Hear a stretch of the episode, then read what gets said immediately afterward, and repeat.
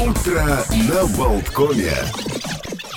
Приветствуем всех э, с новым днем. Сегодня у нас среда, серединочка недели, значит, будет программа «Синема». Я еще не буду прощаться после этого часа.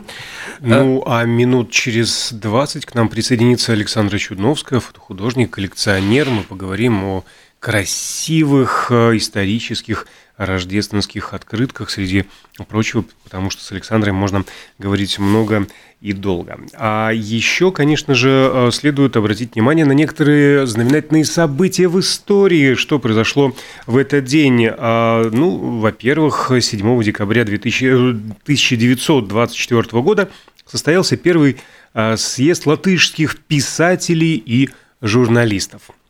Ну и продолжая такую э, библиотечную э, тему, в 1968 году, 7 декабря, некий Ричард Додд э, из Америки вернул в библиотеку книгу, которую его пра-пра-пра-пра-прадед взял в 1823. Такая интересная книжка, что всей семьей полтора века ее листали. Э, ну, а может, такая сложная, что пришлось ее так это долго продираться. Сегодня, кстати, отмечает день рождения, и я понимаю, что судя по тому, что он ну, живы до сих пор, но Хомский, американский лингвист, mm. по-моему, 96 лет ему исполняется сегодня, или 94, 94. Даже в Риге бар успел открыться и закрыться. А Ноум Хомский жив и здоров, ну и слава богу. И 90 лет назад появился американский... Бар, я имею в виду, названный в его честь. Есть, да. Э, актриса Элен Бёрстин, она сегодня отмечает 90 лет. Э, тоже вот ветеран, можно сказать, Голливуда. Ну, я так сразу не посчитаю, сколько лет, но сегодня день рождения Эрмитажа в 1764 году, его двери открылись. Николас Хольт, тоже английский актер. Редкий случай, когда начинает э, мальчиком, вот ребенком практически сниматься в кино, и э, потом ему удается вот продолжить и остаться в обоими актеров. Был такой фильм About the Boy назывался, вот я не помню, как перевод, по-моему, не, не совсем был буквальный. Там, где Хью Грант, и вот, по-моему, свалился... А у мальчики он, по-моему, так и назывался. Ну, по, по, крайней, мере, вот... по крайней мере, книга э, в, в русском переводе была о мальчике. О, мальчике. И вот э, там играли Хью Грант, и вот Николас Хольт, он так ребенком шикарно играл, что практически переиграл, Хью, переиграл Хью Гранта. Главное, что он вообще почти не изменился, просто вырос. Просто вырос. Точно и... такой, а, потому что последний фильм с его участием э, э меню. А, меню, вот совсем меню, который да, недавно вот буквально, вышел. да, по-моему, в кинотеатрах еще идет, э, такая тоже чернушная комедия. Он снимался и в «Фаворитке», и в «Людях X. Он снимался в «Безумном Максе». Это был вообще, конечно... Э, Безумием. Да, безумием, откровенным. Так что очень хороший, интересный актер. Давайте поговорим немножко, может быть, о музыке. В этот день, в 1970-м, Creedence Clearwater Revival выпустила свой шестой студийный альбом «Пендулум», он же «Маятник». Примечательно эта пластинка хитом «Have you ever seen the rain?» А самая известная песня с этого альбома, но участники Криденс э, написали ее не от лучшей жизни. Дождь в этой песне, принято считать, символизирует крах группы в разгар популярности и коммерческого успеха. К 70-му году отношения между музыкантами были напряжены до предела – тому же многие критики стали считать Криденс поп-группой. Ну и вскоре после записи э, этого альбома коллектив покинул Том Фогерти, брат фронтмена Джона Фогерти, и остальные участники продолжили работу втроем. Э, продержались полтора года, затем официально объявили о распаде коллектива. Но об этом э, Джон Фогерти напишет и расскажет несколько позже, а до того музыкальные критики и фанаты Creedence Clearwater Revival успели выдвинуть несколько версий трактовки слов Have You Ever Seen the Rain. Одни считали, что речь идет о войне во Вьетнаме, и дождь означает бомбы, падающие с неба, а другие полагали, что автор имел в виду конец идеалов, царивших в 60-е. Ну, а чаще всего бывает, что не то и не другое, и не третье, просто люди додумывают то, чего нету. А просто сегодня был э, шел по улице такой дождь, ты заметил? Ну, примерно. А, кстати говоря, про классические альбомы, в 2014 году, э, кто бы мог подумать, вот на 13 месте в чарте Billboard оказался альбом Pink Floyd Dark Side of the Moon. Объяснялось это просто. На самом деле в магазине Google Play альбом уценили до 99 центов, и я понимаю, что просто люди вот, ну, ну не могли, ну вот есть свободный доллар, ну купить же надо этот альбом. И, правда, он продержался, говорят, что на первом месте в США всего лишь неделю, когда вышел в 1973 году. То есть это получается, боже мой, сколько это получается, 50 там, лет назад. И в чарте он держался 741 неделю. То есть это было просто какое-то сумасшествие, рекордное количество. Ни один альбом, наверное, в мире не держался так долго в чарте. Еще, значит, э, говоря про музыку, в 2005 году случайно в Королевском хранилище в Сент-Джеймском дворце обнаружили медаль, которую Джон Леннон вернул королеве. Вот member of British Empire. Угу. Медаль очень была уважаемая. Битлз в свое время, это был, наверное, 60 там, какой, 4 или 5 год, они получили из рук королевы эту медальку ну, медальку, медалище, ну, сейчас, я надеюсь, меня британское посольство орден. не слушает, орден. И э, просто Леннон отнесся к ней, ну, если Маккартни с огромным уважением, вот Леннон как-то так вот э, считал, что это его ну вот как, как бы сразу накладывает на него какие-то определенные там ограничения. И в какой-то момент в 69 году он вернул, отправил в письме завернутое в бумажку, и написал письмо «Ваше Величество, я возвращаю свою медаль в знак протеста против участия Великобритании в деле Нигерии, против нашей поддержки Америки во войны во Вьетнаме, опять вот война во Вьетнаме, и против того, что мой сингл «Cold Turkey» опустился в чартах. Но это вот было... Э, три причины нашел. Букингемский дворец особенно виноват в последнем. Конечно, да. С любовью Джон Леннон. Ну и вот историки просто ну, заинтересовались тем, что именно эта медаль, вот она была обнаружена, и сейчас говорят, что ее чуть ли не выставляют на всеобщее обозрение. А в продолжение около музыкальной темы BBC опубликовали список 100 вдохновляющих и влиятельных женщин со всего мира 2022 года, и в него а, вошли Билли Айлиш, Э, Приянка Чопра, ну ладно, не музыка, а актриса. Сельма Блэр, тоже актриса. А первая леди Украины Елена Зеленская, э, различные спортсменки, ученые, активистки, в том числе э, вот эта 20-летняя курская девушка Максы Амини, которая была арестована полицией нравов за неправильное ношение головного платка и погибла. И Алла Борисовна Пугачева. Вот так.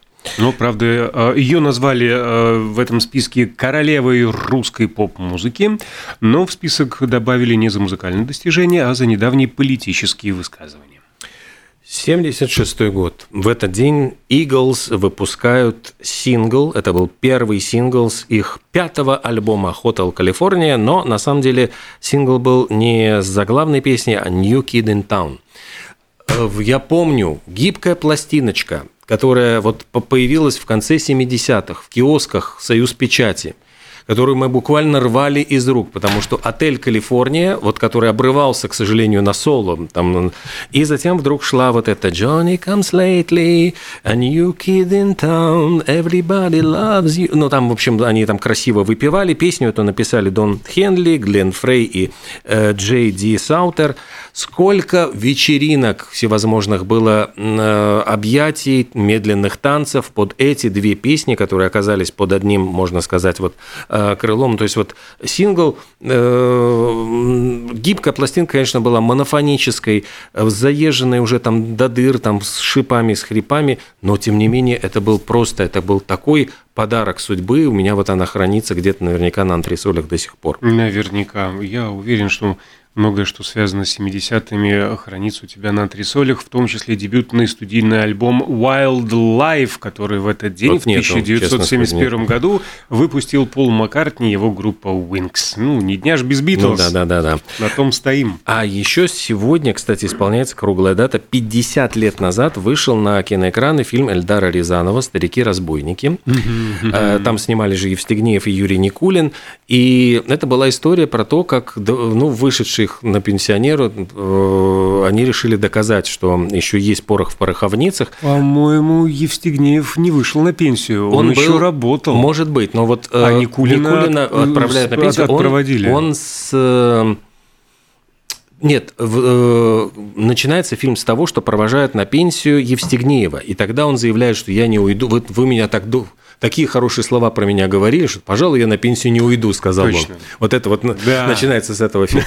А история была такая. Дело в том, что Рязанов после того, как его фильм «Зигзаг удачи», э, ну, там что-то разругали, в общем, была какая-то тяжелая история, на него набросились, написали какие-то рецензии негативные, он разнервничался, попал в больницу, и на больничной койке он э, с, с пенсионером как раз вот в одной палате лежал, который ему рассказал, что вот он следователь прокуратуры, как он не хочет уходить на пенсию, как ему жалко вот бросать дело, как он ну, не представляет себе жизнь на пенсии. Он заинтересовал, Рязанов тут же встрепенулся, и вот из этой вот и не было бы, как говорится, счастья, да несчастья помогло, а, обратился к Брагинскому, они вдвоем написали сценарий. Вот «Старики-разбойники», если честно, он самый такой, ну, скажем, э, непопулярный фильм Рязанова, хотя его посмотрело 31 миллион человек, но вот я, ну, честно... По-моему, такой милый. Ты знаешь, но у него мрачный, грустный конец. Там же вот история была, я не знаю, можно спойлерить, нельзя спойлерить, то, что они украли картину из музея, чтобы потом ее вернуть и доказать, ну, чтобы было следствие. Провести расследование. Провести расследование. А никто, а никто вообще не заметил, что она пропала, и они... Там это совершенно гениальная, конечно, была сцена. Потом он, они устраивают ограбление э, инкассатора. машины, да, Аросьева. Аросьева. И причем Аросьева, там, как Рязанов ей сказал, чтобы никакой Ани Моники не было, ну, потому что она же тогда была очень популярной, и Рязанов больше всего боялся, что все увидят в ней именно пани Монику из, из кабачка «13 стульев». Она ходила на курсы стрелку, ну, то есть, чтобы сыграть инкассатора, она ходила в тир на стрельбище, то есть, она говорила, что она ложку потом не могла держать, у нее рука от, ну, отдачи тяжелого пистолета, так вот прямо в день стрельб она ну, очень болела. И там же ну, такая печальная история, что э, он э, якобы устраивает Никулин нападение, отбирает у нее сумку, а потом самого Никулина грабят. То есть он проходит через подворотню, у него вырывают эту сумку, и он грабителя не догнал. И им приходится вообще потом ну, продавать все, что можно, чтобы и они только часть суммы смогли вернуть. И Аросева сначала думает, что они присвоили деньги, и только в конце, когда она понимает, что они вообще отдали свои собственные деньги, чтобы пытаться это все сделать, они, они мирятся. Ну, честно говоря, вот для рязановских комедий ну, концовка какая-то очень такая печальная. А было, правда, ну, на, на съемках довольно весело, потому что Никулин же, он приколист. Он, кстати, Никулин не очень любил этот фильм, он считал, что у него персонаж такой шаблонный, такой немножко, э, ну, картонный, ну, нечего играть. То есть вот ему как бы, э, он этот фильм не очень хорошо любил, но, тем не менее, Никулин был жутким приколистом. А Евстигнеев, их утвердили на роли без проб, потому что ну, сразу под них писался сценарий. Евстигнеев ужасно, ну как сказать, не то чтобы ленивый, он не читал сценарий.